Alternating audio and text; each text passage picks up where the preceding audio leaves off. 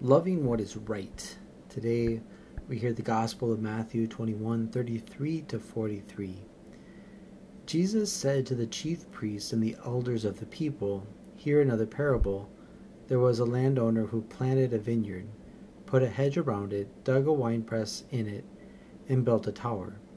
Then he leased it to tenants and went on a journey. When vintage time came, drew near, he sent his servants to the tenants to obtain his produce. But the tenants seized the servants, and one they beat, another they killed, and a third they stoned. Again he sent other servants, more numerous than the first ones, but they treated them in the same way. Finally he sent his son, thinking, 'They will respect my son.' But when the tenants saw the son, they said to one another, 'This is the heir. Come, let us kill him and acquire his inheritance.' They seized him, threw him out of the vineyard, and killed him. What will the owner of the vineyard do to those tenants when he comes?" They answered him, "He will put those wretched men to a wretched death, and lease his vineyard to other tenants, who will give him the pro- the produce at the proper times." Jesus said to them, "Did you never read in the Scriptures, 'The stone that the builders rejected has become the cornerstone.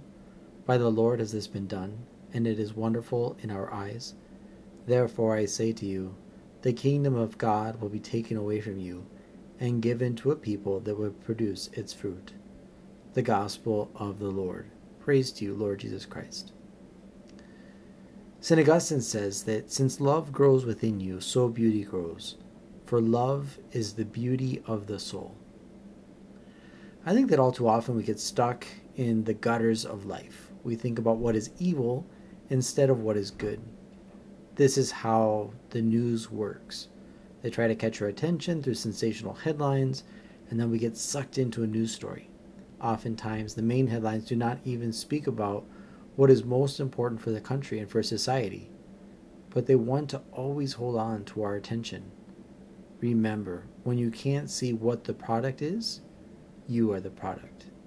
Your attention is what they sell to advertisers, immediately through ads, and later through sharing your personal information. On the other hand, the Word of God invites the beauty of our souls to grow.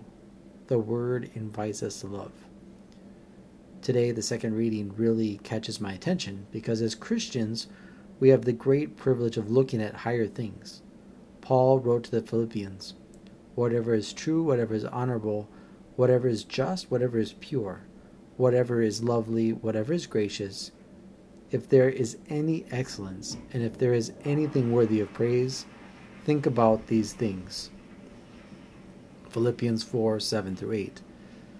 Now the next time you want to turn on the news, maybe crack open the Bible and look at Philippians first. This gives us good criteria about what to think about. Do we think about what is true and honorable, or do we get stuck in lies and slander? So much honor has been lost in our society. The evil men in today's gospel got caught up in their own plans and selfishness. This led them to kill the son of the owner. The same thing can happen to us when we get caught up in our own plans. Our selfishness leads down a terrible path. We forget what is just and pure in favor of what is base and defiled. If you open up your phone and scroll through the pictures, how much is pure and just in comparison to what is base and defiled? What leads to evil thoughts in our minds leads often to evil actions of our heart and hands. We should follow the maxim of programmers and engineers: garbage in, garbage out. How do we nourish ourselves spiritually? The world is so aggressive with a very negative messaging. We want to respond with something more positive. Now the men of the time of Jesus missed what was truly lovely and gracious.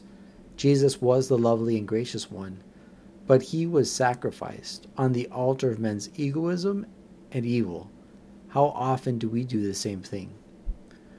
We often get stuck loving the wrong thing. Reflecting on happiness in the context of the city of God, Saint Augustine reflected that love has to be rightly ordered. The men in the gospel did not have an ordered love. They focused on their own sense and entitlement instead of seeking what was truly right and just. Saint Augustine invites us to contemplate that which is good and holy and to direct our hearts toward it. It seems to echo the voice of Paul in the second reading. We should let ourselves be drawn to the true, the honorable, the just, the pure. We should get excited about loveliness and grace and excellence. Too often we stuff ourselves with potato chips and are unable to enjoy the main meal. This is what happens when we fill up our on worldly things and have no room for our spiritual nourishment, which will feed our souls.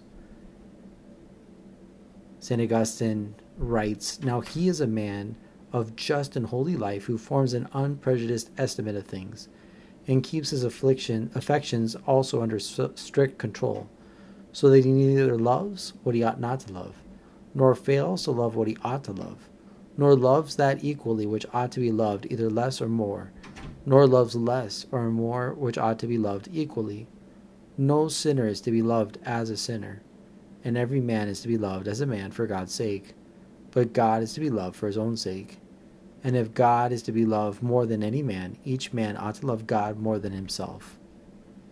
So, our challenge is to learn to love the way we should. So many of the problems of our world come from disordered love. It is up to us to recover the true concept of love and rescue it for our modern world. God bless.